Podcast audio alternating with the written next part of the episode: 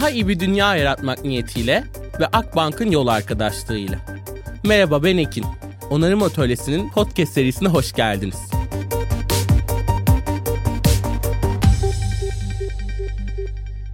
Herkese kocaman bir merhabalar. Onarım Atölyesi Podcast'ın yeni bölümüne hoş geldiniz. Bu bölümde inanılmaz heyecanlıyım hakikaten. Çünkü çok uzun süredir adalet, yeni bir ekonominin temelini adaletle sağlayacağız derken ve aslında aktivizmi de çok farklı şekilleriyle bugünlerde gözlemleme, kendime göre uyarlama şekillerim olduğunda Bugün çok çok çok önemli bir konuğum var benim için. Sevgili avukat Özlem Altıparmak benimle birlikte. Özlem Hanım hoş geldiniz. İyi ki buradasınız. Hoş buldum. Çok teşekkür ederim davet için. Benim için de şahane bir ortam var. Stüdyo çok güzel. Seninle birlikte olmak çok güzel. Davetiniz için teşekkür ederim. Biz çok teşekkür ederiz bugün bizimle birlikte olduğunuz için. Aslında bugün dünyada davalık olmak mümkün mü gibi bir yerden bunu konuşmaya başlayacağız. Bol bol adalet de diyeceğiz eminim ama öncesinde biz bu podcast serisinde hep meselelere odaklanarak gidiyoruz. Bazen dünya dünyaya mesele olmak üzerinden bazen de dünyada edindiğimiz meseleler üzerinden. Sizin meseleleriniz, dertleriniz neler? Bu meseleler bugünkü hikayenizi nasıl oluşturdu, oluşturmaya devam ediyor? Tüm meseleleriyle Özlem Altıparmak kimdir? Özlem Altıparmak öncelikle bir insan hakları savunucusudur, bir feministtir, bir hukukçudur ve iklim değişikliği alanında hak temelli çalışır. Böyle söyleyebilirim. Hani iklim değişikliğini, insan haklarını, doğayı kendine dert edinir. Adaletin de bir erdem olduğuna inanır ve adaletin de peşinde koşmaya çok uzun yıllardır devam eder. Konu ne olursa olsun sadece hukuk değil, adliye koridorları değil. İşte bu erdemi bütün hayatına yaymaya çalışır. Böyle söyleyebilirim. Şahane çok teşekkür ederim. Aslında biz de o hikayedeki meselelerden adalete bakış açınızdan çok şey öğreniyoruz hakikaten. O yüzden benim ekonomi taraflı adalete olan bakış açımın hukukla ne kadar birleştiğini de böyle gözlemlediğim taraflardan biri de sizin çalışmalarınız oldu. Çünkü temelinde ben adil bir ekonomi isterken siz hukuk perspektifinden adaleti savunurken temelde ne kadar aynı noktalara çıkabildiğini bunu sizinle keşfetmek çok çok iyi gelmişti bana. Tekrar çok çok teşekkür ediyorum.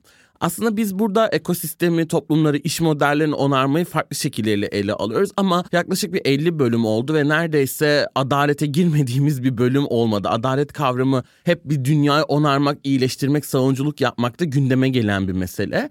Burada size şununla başlamak istiyorum. Adalet aslında bugün kendi haliyle onarıcı bir kavram mı? Adalet sistemleri, hukuk sistemleriyle dünya krizlerinin önüne geçebilir miyiz? Adalet dünyayı onarabilecek miyiz sizce? Yani şimdi hukuk fakültesinde okuyan öğrencilere adalet nedir diye soruyorlar. Hatta avukatları soruyorlar ve adaletin ne olduğunu anlatma konusunda onlardan bile yanıt alınamıyor. Çünkü artık belli bir zaman sonra mesleki deformasyon diyebilirsiniz. Bize böyle kağıt üzerinde işte bir mahkeme kararının adil olduğuna ve adalet olduğuna inanmamız gerekiyor. Halbuki başta da söylediğim gibi adalet bunun çok daha ötesinde bir şey. Bir erdem meselesi. Hatta Aristoteles'in söylemiyle erdemlerin erdemidir adalet. Yani cesaret bir erdemdir, bilgelik bir erdemdir ama adalet bu erdemlerin de erdemidir. Yani adalet olmadan, içimizde bir adalet duygusu, düşüncesi, vicdanı olmadan diğer yaptığımız her şey anlamsız hale gelir. Ben biraz bu noktadan bakıyorum ve iklim krizine, toplumsal cinsiyet eşitliğine ya da yaşadığımız herhangi bir biyoçeşitlik krizine bile adalet perspektifiyle, hak savunuculuğu perspektifiyle bakıyorum.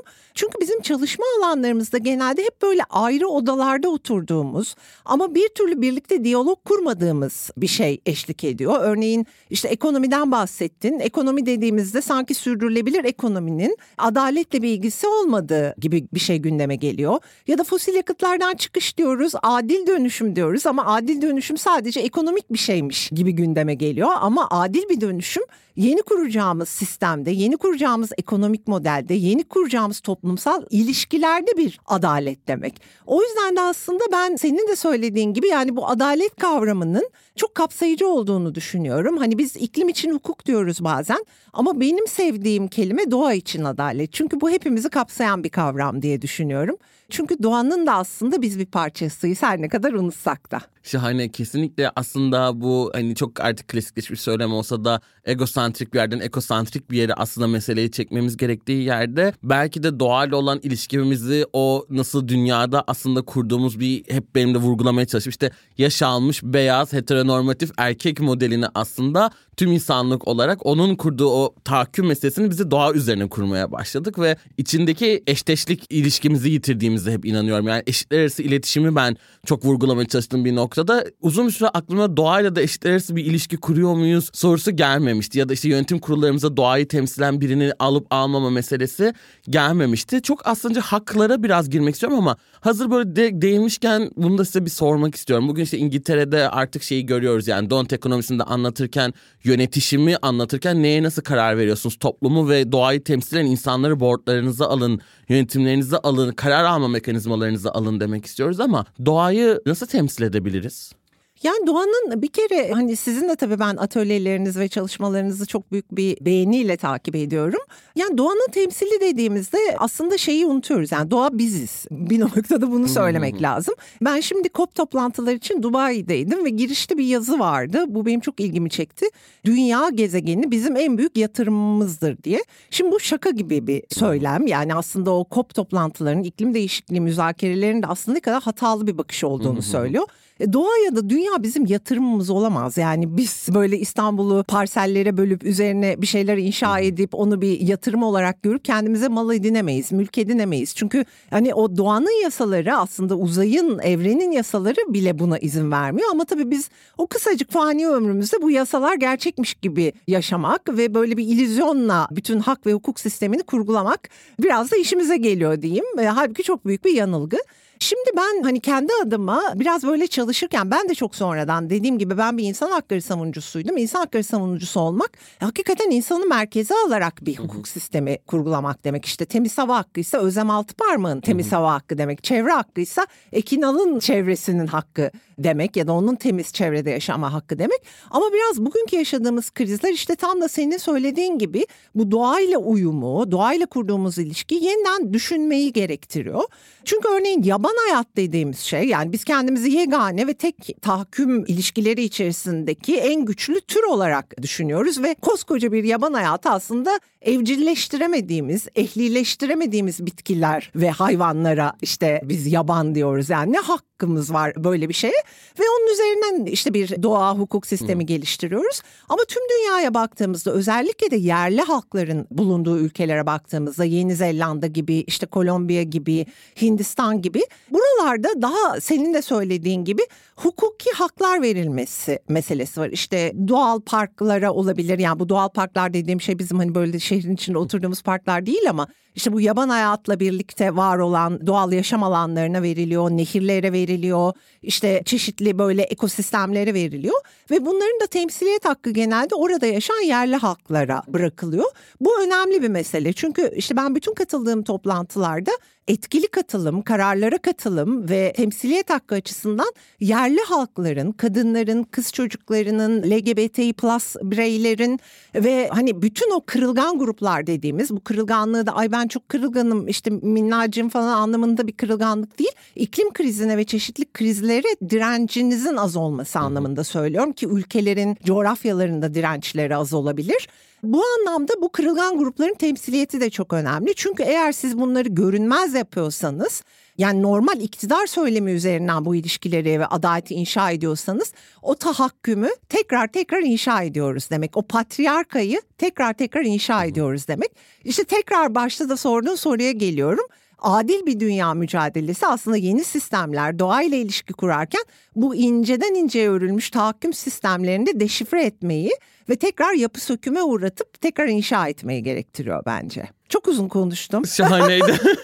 Ama hayranlıkla aslında dinliyorum bir yandan da özellikle yeni bir ekonomiyi nasıl inşa edeceğiz de hep ben şeyden işte büyümenin ötesini görmek artık onarıcı ve dağıtıcı bir ekonomide nasıl sorusu bana hemen geliyor. İyi de tamam çok güzel konuştun da çok idealist konuştun ya da çok hadi iyi konuştun ama aslında buradaki hukuk da bize nasılın cevaplarını vermek için bu verdiğiniz örneklerde çok iyi yol gösterici olmaya başlayabiliyor. Aslında nasıllarını da bildiğimizi düşünüyorum. İşte bu örnekleri nasıl çoklaştırabileceğimizi ama dediğiniz gibi işimize geldiği şekilde biraz daha burayı yorumlamakta çok başarılıyız. Bununla beraber biraz hak tarafına da girmek istiyorum. Yani benim için hak savunuculuğu, bir meseleyi savunmak, hakları savunmak özellikle kendimden bağımsız olabilen hakları savunmanın da çok önemli olduğu bir eşikte olduğumuzu düşünüyorum ama bugün sizce hak kavramına nasıl bakmalıyız? Hak temelli yaklaşımları koruyabiliyor muyuz? İşte doğa hakkı, çevre hakkı, insan hakkı, oyun hakkı, yaşam hakkı pek çok şey haklarla tanımladığımız bir dünyada bugün haklarımız krizlerle gasp edilirken hak bizim için ne demek olmalı? Bir hak nasıl savunulur? Yani hak dediğimiz şeyi aslında çoğunlukla bence unutuyoruz. Aslında hepimiz haklardan konuşuyoruz. Hani ben bir hukukçuyum böyle bazen arkadaşlarım çok uzun yıllardır aramayan arkadaşlarım telefon eder. İşte yok efendim ayakkabı almıştır bozuk çıkmıştır. Yok efendim boşanmaya çalışıyordur. Yok bir şey vardır. Hep böyle bir özlem ay benim hakkım noktasına gelirler. Biraz avukat olunca böyle aslında hani o haklarımızın çok farkındayız ama böyle bir soyut bir insan hakkı, soyut bir ekosistem hakkı diye kurguladığımız ve konuştuğumuzda sanki bunlardan uzaklaşıyoruz. O yüzden ben genelde konuşmalarımda böyle insan hakları vesaire diye konuşmam. Hep haklarımız derim. Çünkü onu kendinize yapıştırdığınızda ondan ayrılmanız da çok mümkün olmuyor. O yüzden de ben örneğin işte bir ekonominin sürdürülebilir ekonominin aslında haklardan bağımsız olduğunu ve bundan ayrı düşünülebileceğini düşünmüyorum. Yani öyle ki biz böyle bir sustainable development dediğimiz şey aslında gene bir hakka dayanır ki bunu insanlar aslında bence Türkçe'ye kötü bir çeviri kalkınma diye çevrilmiş ama bu bir gelişme hakkıdır ve Birleşmiş Milletler aslında right to development'ı tanımıştır. Yani gelişme hakkı bir insan hakkıdır. Ve bu aslında sadece devletlere işte Türkiye'ye, Uganda'ya ya da başka bir şeye tanınmış bir o işte refah ya da daha çok enerji üretelim vesaire gibi dediğimiz bir kalkınmanın ötesinde her insanın işte o gürül gürül akan bir nehrin gönenç içinde akması, bir kuşun refah içinde hayatını sürdürmesi ya da işte Özlem altı parmağın refah ve işte özenli bir dünyada, güvenli bir dünyada yaşam hakkı demektir. Ama işte biz bunları öyle bir noktada kullanıyoruz ki sanki sürdürülebilir kalkınma kavramı bir şirkete ya da bir devlete aitmiş ya da Özlem'in bunun için hiçbir hakkı yokmuş gibi. O yüzden de ben sürekli işte Özlem'in de aslında sürdürülebilir bir yaşam hakkı var. Sürdürülebilir bir gelişme hakkı var. Tıpkı Hakkari de bir çocuğun sürdürülebilir bir gelişme ve yaşam hakkı olduğu gibi. İşte bu bizi mesela aslında o haklarda çok yeni bir kavram olan gelecek nesillerin haklarına da götürüyor. Ve işte haklar çok devinen kavramlardır. İşte biz bu programı Ekin'le birlikte ışınlansak 1945'lerde yapsak işte sadece örneğin adil yargılanma hakkından, özgürlük hakkından, mülkiyet hakkından konuşurduk. 70'lerde yapsak sendikal haklardan çünkü sanayi devrimi olmuştu. Sosyal güvenlik hakkından, sosyal haklardan konuşurduk. Ama şimdi işte üçüncü kuşak haklardan konuşuyoruz. Çevre hakkından, dayanışma haklarından, barış hakkından konuşuyoruz ki dayanışma haklarından bir tanesi de bu dediğim kalkınma ve gelişme hakkıdır. Ama işte bence bir 50 yıl sonra yapıyor olsaydık şu odada bu programı bence dördüncü kuşak haklardan, ekosistem hakkından, işte genetikle birlikte gelişen farklı farklı haklardan ve bence sürdürülebilir gelişme hakkının ötesinde sürdürülebilir bir yaşam hakkından bahsediyor olacaktık. O yüzden de ben artık yaşam hakkının da yetmediğini, gelecek kuşakları ve işte ekosistemleri ve hani yeryüzünü, gezegeni kapsayacak bir şekilde böyle bir sürdürülebilir yaşam hakkından bahsetmemiz gerektiğini düşünüyorum. Bu şekilde özetleyebilirim. Şahane özellikle artık şunu da kalkınma kelimesini ve kavramsallığını ben de yani çok eleştirel bir yerden bakıyorum. Özellikle bugün Türkiye'de kalkınma diye bölgenin güçlenmesi adı altında bölgenin ekolojik ve yerel yaşamını yok ettiğimiz tonlarca projenin ötesinde hakikaten gelişim çok önemli bir kavram. Çünkü bizde bir ekonomi büyüme değil gelişme üzerine inşa edilmeli söylemini savunurken haklarımızı bir adım öteye götürmenin de sürdürülebilikten onarıcılığa ve aslında doğan refahın, mutluluğun hatta ölümün de nasıl dağıtılacağına yönelik şeyleri haklar perspektifinden yapmaya çalışıyorduk ama artık 20. yüzyılda bir dağıtım meselesidir derken dağıtımla birlikte bir haklar meselesidir de daha yakından anlatmaya gayret edeceğim. Çok çok iyiydi hakikaten. Çok teşekkür ediyorum ve insan hakları hukukçusuyum dediniz. Ama burada biraz daha şuna da girmek istiyorum. Çok büyük çevresel krizlerin ortasındayız. Biyoçeşitlik krizini neredeyse hiç konuşmuyoruz. Çünkü sanki en az bizimle ilgili şey oymuş gibi de baktığımız bir noktadayız. Birleşmiş Milletler reklamlarında bir dinozoru çıkarıyor ortaya ve diyor ki türünüzü yok ediyorsunuz. Sanki sadece kendimizi yok ediyormuşuz gibi. Bu noktada çevresel krizlerin insan hakları krizleriyle birlikte keşis, keşisim, keşis, kesişimsel ben dedim. E, o birlikteliğinde neler görüyorsunuz ve sizce burada adalet sistemlerinin rolü neler? Biz neyi kaçırıyoruz? Yani biz iklim krizini neden sizce çözemiyoruz? Şimdi tabii bu soru çok girift ve iç içe bir soru ama hani kesişimsellik meselesine doğru söyledim dikkatinizi çekiyorum. E, bu kesişimsellik meselesi çok önemli. E, çünkü aslında iklim krizi tek başına yani ben de önce insan hakları savunucusu oldum hukuk mesleğinde. Daha sonra kendimi işte kadın çalışmalarında yüksek lisans yaparken bir feminist olarak tanımlamaya başladım.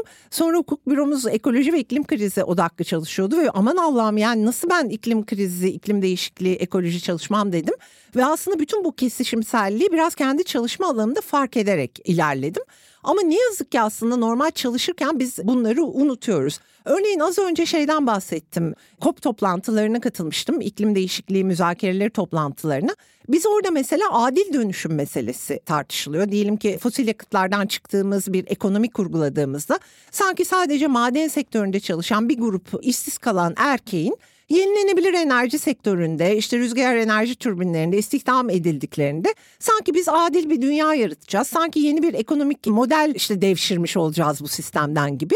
Ama orada şunu fark ettim ki kadın örgütleri ve toplumsal cinsiyet eşitliği çalışan örgütler böyle bir adil e, dönüşümün içerisinde kendilerini görmüyorlar. Diyorlar ki peki biz bu yeni sistemde neredeyiz?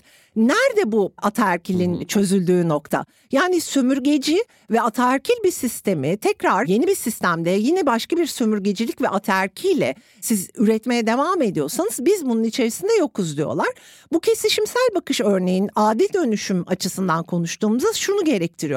Örneğin bir yerde bu Almanya'da vesaire yapılan şeyler ekonomik boyutuyla bir yerde siz bir takım kömür madenlerinden çıkış yapıyorsanız ve yeni bir ekonomik sistem kuruyorsanız kadınların bakım emeğini de dikkate almak zorundasınız. Yani kadınların o iş sektörüne girmesi için sosyal altyapı hizmetlerine de yatırım yapmak zorundasınız. Yani sadece bir yeni ekonomik modelde yenilenebilir enerji sektöründen iş imkanı sağlamanız yetmez. Aynı zamanda yaşlı bakım hizmetlerini yani fiziki altyapı hizmetleri kadar ücretsiz bakım emeğini de sosyal altyapı hizmetine dönüştürmeniz gerekir. İşte kesişimsel çalışma aslında tam da bu noktada gündeme geliyor. O kırılgan grupları, temsil edilmeyen kişi ve grupları ya da tam da işte ilk başta söylediğimiz o ekosistemleri, türleri bu yeni kurguladığımız adil sistemde, adil ekonomik modelde nasıl işte hak temelli olarak içereceğiz? Nasıl bu insanları evet ben de iklim krizinden etkileniyorum ve senin sistemin benim için de bir şey ifade ediyor noktasına getireceğiz ve bu mücadelenin içine katacağız.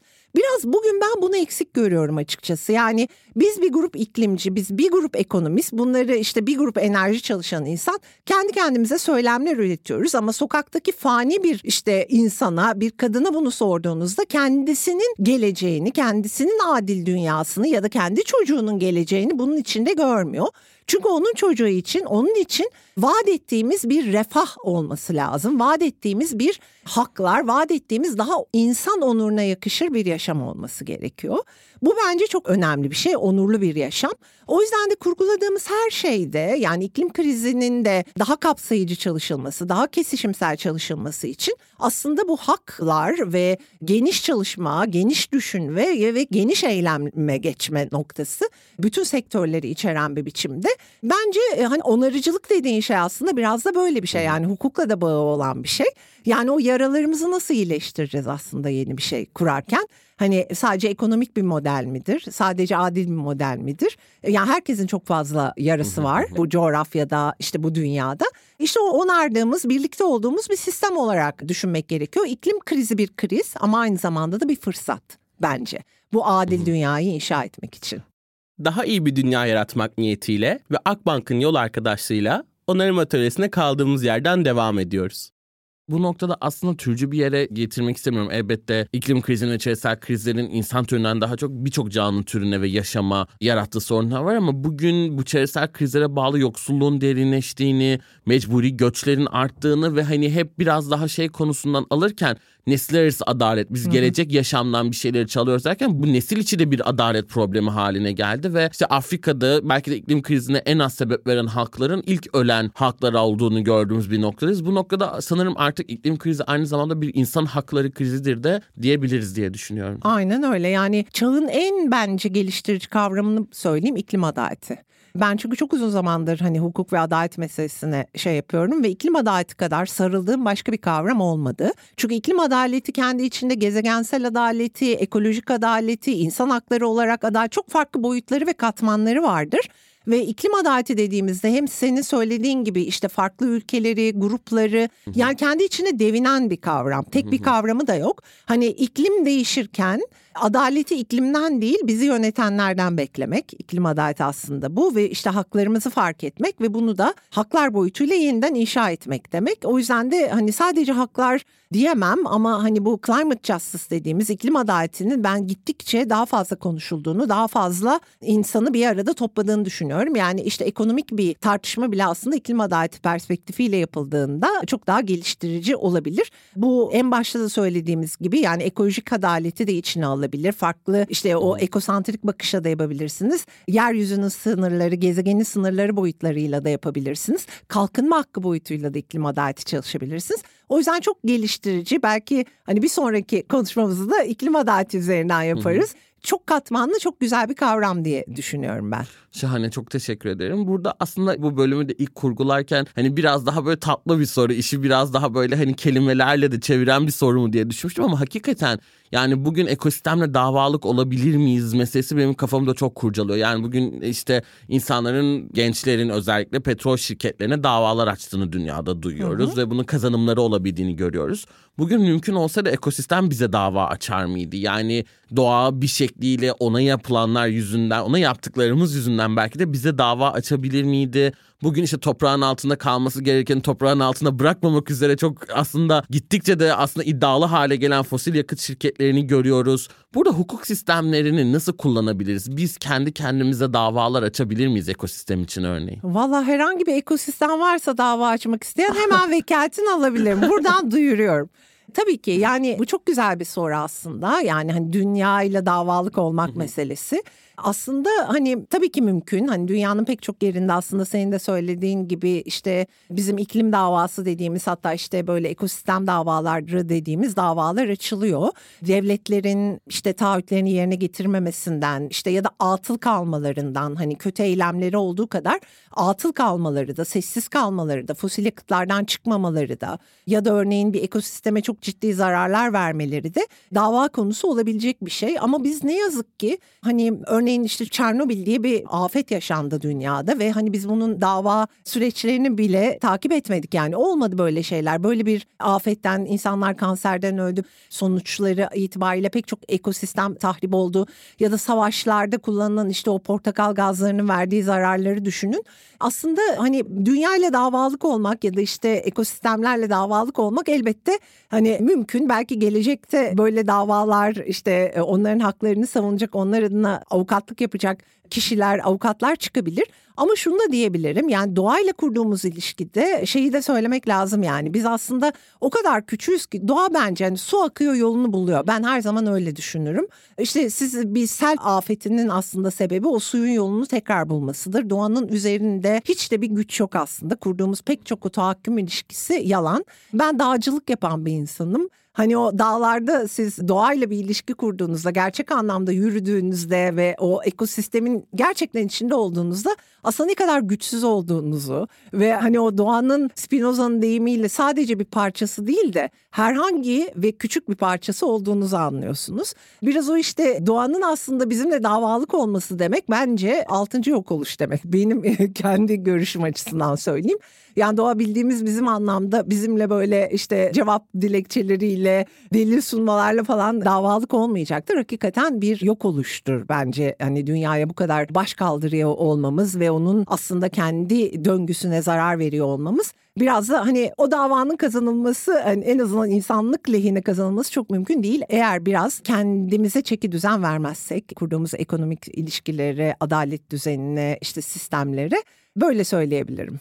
Çok etkileyiciydi. Gerçekten çok teşekkür ediyorum. Özellikle Türkiye'deki eko kırımlarla bir dönem ilgilendiğim dönemde ve hakikaten her şeyden bağımsız içini acıtan bir şey insanın. Yani yanı başınızdaki bir coğrafyada ki bir coğrafya ölür mü sorusu, nasıl öldürülür sorusunu Marmara'da bugün görüyoruz. Sevgili Defne Koyren'in de hani bir coğrafyanın ölümü üzerine olan o söylemleriyle birlikte şeyi de dediğinizi şu an fark ettim. Hani eko kırım benim için çok korkunç ve Türkiye'de mücadele etmesi çok zor bir alan. Çünkü işte devlet ve sermaye ilişkileri ve benzeri benzeri birçok noktadan sonra eko kırımla ilgili sonraki röportajları izlediğimde o bölgedeki halkın kendinden önce bahsettiği şey işte bizim tavşanlarımız vardı, kuzularımız vardı, çakallarımız vardı. Aslında gerçekten bir yok oluşu nereye götürebildiğini görmüş olmanın bizim üzerindeki etkilerini de görecek olmak çok kıymetli. Çünkü bugüne kadar iklim krizini kutup ayılarıyla anlattılar ve çok uzaktaydı ve kimsenin çok umurunda olmadı. O kuzular, tavşanlar da bugün belki bir grubun umurunda olmuyor ama yok oluştan aslında hepimizin etkileneceğini görecek olan bakış açısı beni çok çok etkiledi. Sanırım bu davanın kazananında biz olmayacağımız kesin. Aynen öyle. Çok çok teşekkür ediyorum. Bununla birlikte meseleyi biraz daha aslında haklar perspektifinden siyasi konjonktüre de şu şekilde getirmek istiyorum. Yani bugün evet çok konuştuk kırılgan gruplar, eşitsizlik, açlık, bölgesel savaşlar, bugün içinde olduğumuz durumlar. Bu durumları da onarmak yani sadece mevcut sistemi iyileştirmek değil o mevcut sistemin geride bıraktığı yaşamsal tahribatları da işte de azınlıklar için, dezavantajlı gruplar için, kronik yoksulluklar yaşayanlar için ya da işte Bangladeş'te çok kötü koşullarda ve dünyanın birçok noktasında üretime mahkum bırakılan aslında çalışan grupları için gibi gibi bir noktada. Bugün aslında insan sistemleri için evrensel adaleti getirmekle biraz daha şu ilişkiyi de bağlamaya çalışacağım. COP27'de başlayan ve COP28'den yeni geldiniz. Hep şey konuşulmaya en azından başlandı. İşte tamam tazminat ödeyelim, para verelim. İnsan yaşamını onarmak, o bölgedeki doğa ve insan haklarını onarmak için iklim tazminatını konuşmak ya da vermek sadece finansal bir şeyle al sana para demek yeterli mi? Ne yazık ki yeterli değil. Onu söyleyebilirim. Ben de COP'taydım. 70 bin kişinin gelip gittiği bir COP alanında işte bir buçuk saatlik yolla COP alanına giriyorduk. Sonra bazen yolları değiştiriyorlardı ve yaklaşık normalde işte 3 dakikada yürüyeceğiniz bir yere böyle COP alanının içerisinde güvenlik nedeniyle örneğin işte Kral Charles örneğin o gelmiş alanı kapatıyorlar. Siz böyle fazladan 40 dakika yürüyorsunuz. Sonra size bir anda böyle şey veriyorlar. Böyle soğuk bir diyelim ki bir içecek veriyorlar alana girerken. Ve şeyi unutuyorsunuz yani aman Allah'ım hani o kadar yürüdüm 40 dakika falan hani ben böyle acayip öfkeli gelmişim. Sonra bir anda size böyle verdikleri ikramlarla aa tamam falan hani bugüne de böyle başladık ne yapalım ya falan gibi. Ve ben aslında tam da COP müzakerelerini biraz böyle gördüm orada takip ederken. Tamam hani bir iklim krizi var ama işte al sana bir tane soğuk içecek. Seni de 40 dakika yürüttük ama hani kusura bakma. Buyur bu işte içeceğini de içtin mutlu ol ve COP toplantılarını takip et. Şimdi şöyle bir şey yani sadece kayıp zarar fonu gibi ya da sadece telafi edici önlemler alınmadan sadece sizin elinize bir para verilmesi gibi bir şey aslında hiç de hak temelli bir bakış değil. Buna biz yardım temelli bakış deriz. Yani özellikle afetlerden sonra diyelim ki işte siz birilerine yardım etmek istiyorsunuz. Battaniye verdiniz su verdiniz vesaire daha sonra üç gün sonra da çekip gittiniz oradan. İşte bu aslında bir sürdürülebilir bir gelişme yardımı ya da sürdürülebilir bir insani yardım değildir. İşte COP müzakerelerinde de aslında hak temelli bir bakışla bu onarıcı bir biçimde yani evet ben bugüne kadar böyle bir şey yaptım ama bundan sonra yapmaya devam etmeyeceğim. Bunun için de böyle bir tazminat veriyorum. Senin iklim değişikliğine uyum sağlaman için de bunu veriyorum denmesi gerekirken buyurun efendim size bir fon oluşturduk. İşte 100 milyon doları da bağışladık, 200 milyon doları da bağışladık denen böyle bir üstenci hala aslında o yardımlarla mevcut adaletsizliği, eşitsizliği üretmeye, yeniden yeniden üretmeye yarayan bir sistem var diye düşünüyorum. Ve ben açıkçası çok da büyük bir hayal kırıklığına uğradım. Aslında bu kayıp zarar fonunun altındaki yatan şey iklim adaletidir. İklim adaleti dediğimizde aslında devletlerin iklim krizindeki sorumluluklarını kabul etmeleri, ekolojik borcu kabul etmeleri yani o tahribattaki ekolojik borcu artı atmosfer sömürgeciliğini kabul etmeleri gerekir. Yani sadece sömürgecilik madenlerin sömürgeciliğiyle yapılmaz. Dünyada bir atmosfer sömürgeciliği var ve örneğin Birleşik Arap Emirlikleri hakikaten şunu demesi gerekirdi. Ben atmosferi bu kadar bu kadar sömürdüm. Hatalıyım bundan sonra bunu yapmayacağım ve buyurun size de işte iyileşmeniz için kendinizi onarmanız için bir şey. İkinci Dünya Savaşı'ndan sonra aslında onarıcılık ve yüzleşme konusu insan hakları boyutuyla çok gündeme gelmiştir. Özellikle de Yahudi soykırımından sonra hakikaten yüzleşme meselesi ve onarıcı adalet tartışılmıştır ama orada gerçekten insanların yeniden işte onarılmaları ve gerçek anlamda adalet için hem yargılamalar yapılmıştır Nürnberg mahkemeleriyle hem özürler dinlenmiştir hem de yeniden bir sistem kurgulanmıştır. Yoksa biz işte sadece soykırım yaptık buyurun size 100 milyon dolar tazminat deseydik gerçek anlamda adaleti ve işte o özürü ve gerçek anlamda onarıcılığı sağlayabilir miydik diye düşünmek lazım. Aslında yaşadığımız iklim krizi de bu tip eşitsizlikler, bu tip utançlar bence içinde barındırıyor ve gerçekten bu utançtan da bu sorumluluktan da kayıp zarar fonunun kurulması demek işte bu utancı, bu yaptığınız hatayı kabul etmek ve tekrarlamamak üzerine tüm aktörlerle birlikte, tüm zarar görenlerle birlikte aynı masanın etrafında el sıkışmak demektir. Ben Uluslararası Ceza Mahkemesi'ni de çok uzun süre takip ettim. Beş yıl kadar koordinatörlüğünü yaptım. Uluslararası Ceza Mahkemesi Koalisyonu'nun. Orada şöyle bir şey vardı. Afrika halklarında işte orada gitmişler yargılama yapmışlar Uluslararası Ceza Mahkemesi'nde köylüleri. Orada köyden bir temsilci şöyle konuşmuştu. Ya siz geliyorsunuz burada çok büyük işte adaletlerden bahsediyorsunuz. Mahkemeler kurmuşsunuz. Ama bizim için şöyledir onarıcı adalet dedi. İşte köyden birisi bir suç mu işlemiş? Gelir bunu itiraf eder köylünün önünde. İşte özür diler. İşte köydeki insanlar da onunla bir banyo yaptırırlar, yıkarlar onu, işte şey yaparlar ve ona tekrar bir isim verirler ve yeni ismiyle birlikte tekrar toplumun içine bunu kabul ederler dedi. Yani sizin kurduğunuz işte böyle milyon dolarlarla mahkemeler vesaire gerçek anlamda bir özür barındırmadı. Tekrar o toplulukla birbirine hani o kabulü tekrar o kucaklaşmayı ve el sıkışmayı barındırmadığı sürece yani tekrar aslında bu masalarda 100 milyon dolar verme değil de tekrar kendimize işte yeni bir özürle yeni bir belki e, isimle yeni bir adalet temesi etrafında tekrar buluşmaya kucaklaşmaya ihtiyacımız var diye düşünüyorum. Biraz ekolojik adalet de bunu gerektiriyor. Bence o türlerle barışma, insanlarla barışma, işte o kırılgan gruplarla barışma. Yoksa sadece buyur sana tazminat demek, cebimize işte şu kadar parayı koymak bence bir eşitsizliği tekrar üreten ve onur kırıcı bir şey diye düşünüyorum. Şahane. Gerçekten aslında baktığımız noktada bugün kamuyla özel sektörle de en çok yaptığımız çalışmalarda da dile getirmek istediğim şey tamam yüzleşmekti ve yüzleşmeyi sizden duymak da bana çok çok güçlü hissettirdi. Çünkü sanırım bir şeylere başlamak için önce yaptığımızı kabul etmek gerekiyor. Ama bugün aslında bulunduğumuz noktada özellikle kamu, devlet ve devlet üstü kurumlar ve aynı şekilde özel sektörde en çok da eksiğini gördüğümüz noktalardan bir tanesi bu. Son olarak aslında hem COP ekseninde gördükleriniz hem de genel anlamda hakikaten yani çünkü COP'la ilgili mesele şuydu bence biraz. Ben COP'a eleştirel bir yerde yaklaştığımda şey yorumlarını görüyorum. İşte gidemeyenlerin eleştirdiği COP gibi böyle şeyleri görmeye başladım. Yani gidip gitmemek olarak bakmıyorum. Gittiğimizde ya da gitmediğimizde nasıl anlattığımız olarak, nasıl ele aldığımız olarak baktığım bir sürece COP ve aslında özel sektörün ve devletin en çok bir araya geldiği alanlardan bir tanesi ama sanki bu seferki COP benim dışarıdan takip ettiğim kadarıyla en ikiyüzlü olan COP'tu gibi hissediyorum. Yani o gördüğümüz işte gizli yapılan anlaşmalar, açılışta fosil yakıtlardan hiç bahsedilmemesi bir kere Dubai'de ve böyle bir başkanla aslında COP'un başlaması ilk başta bir yüzleşme olacak mı umudu verse de sanırım çok böyle gitmedi gibi. Hem biraz çok kısa bu COP28, COP28'in iklim adaletiyle olan aslında kurduğu bağ, yeterliliği, yetersizliği ve genel olarak özel sektörle ve bu devletlerle ne yapacağız? Yani tabii hani COP'a ben gidenlerden bir tanesiydim ve hani bu boykotların ya da gitmeme kararlarının alternatif bir takım söylemler ve sistemler üretilmediği sürece sizin bu Hı-hı. mekanizmaların dışında tuttuğunu Kesinlikle. düşünüyorum.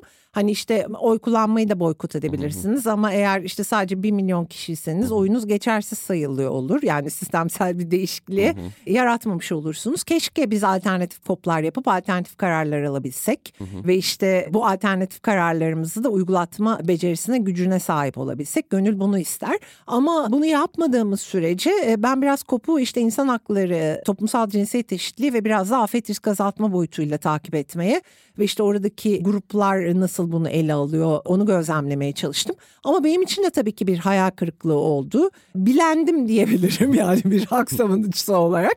Yani daha çok e, çabalamamız gerektiğini işte hak söyleme anlamında ya da işte o kırılganlıkların dikkate alınması anlamında toplumsal cinsiyet eşitliği planlarının uygulanması anlamında işte cebime pek çok şey topladım. Bilgi ve deneyim biriktirdim ve öyle geldim.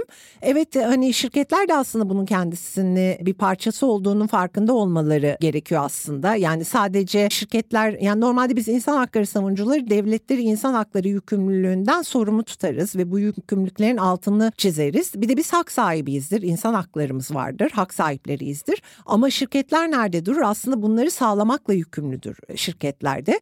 Yani aslında mevcut işte yeşil mutabakatıyla Avrupa Birliği'nde kurulan sistemiyle aslında şirketlerin de biyoçeşitliliğe, iklim krizine olduğu kadar insan hakları boyutuyla da artık yeni standartlar belirlemeleri ve tüm o değer zincirlerini bizim value chain dediğimiz bu insan hakları söylemlerini işte biyoçeşitlilik koruma eylemlerini sadece söylem diyemem ama insan hakları boyutuyla işte bir kurye kullanıyorsanız teslimatta sadece o işi outsource etmenize etmez o kuryenin bile insan haklarını dikkate alıyor olmanız gerekir. Yeni sistem bizleri aslında bunları dayatıyor ve bu iyi bir de dayatma. Çünkü insan hakları açısından şirketlerin de sorumluluklarının altını çiziyor. Hani COP bunu gösteriyor muydu? Aslında COP her zamanki gibi biz idari mahkemelerde dava açtığımızda her zaman devleti açarız yani idareyi açarız ama her zaman şirkette proje sahibi şirket de onun yanında yer alır ve yurttaşlar olarak her zaman işte idare mahkemesinde karşı tarafa ikili bir biçimde söz söyleriz. Bu da çok sakıncalı bir şeydir aslında. Yani genel kamu yararının, genel halk yararının ne olduğu açısından. COP da benim için biraz öyle oldu. Hani hak sahibi olarak burada durdum. Hani şirketlere ve devletlere ya bakın hani böyle bir durum var iklim krizinden böyle böyle etkileniyoruz diye. Biraz COP müzakereleri bizim haklarımızın konuşulduğunun farkında olunmayan bir sistem olarak ve bir kurgu olarak ilerledi. Benim için dediğim gibi hani bir hayal kırıklığı oldu. Nasıl bir karar alınır? Hani gerçek anlamda fosil yakıtlardan çıkış, sonlandırma, azaltma çok bilemiyorum böyle kelimelerle oynanan ya da işte mucize çözümler anlamında karbon yakalama, depolama gibi hı hı. işte yeni böyle teknolojilerle yine o dünyayı alt edebileceğimizi sandığımız bir takım kibirli duruşlar ve o teknolojik tahakkümcü duruşlarla mı neticelenir bilemiyorum. Ama kendi adıma hani bunun benim haklarımı, gelecek nesillerin haklarını, ekosistemin haklarını nasıl etkileyeceğini farkındayım ve bu hakkı da savunmaya devam edeceğim. Koptan yanımda aldığım şey aslında bu oldu.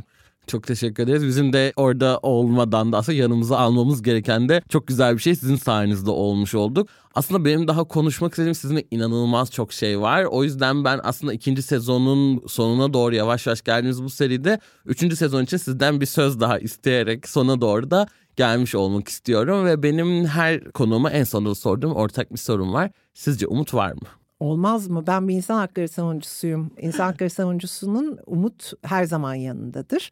Ben öğrenciliğimden beri hak mücadelesinin içinde oldum. Bizzat kendi haklarım da ihlal edildi. Hani insan haklarını hukuk fakültesinde sadece ders kitaplarında değil, işte çeşitli aktivizmin içinde, sokaklarda, protestolarda vesaire öğrendim. Umut her zaman var. Yani umut olmasa yaşayamam ben. Hani umudumuzu kaybettiğimiz noktada böyle yaşlanıp gerçekten öleceğim diye düşünüyorum.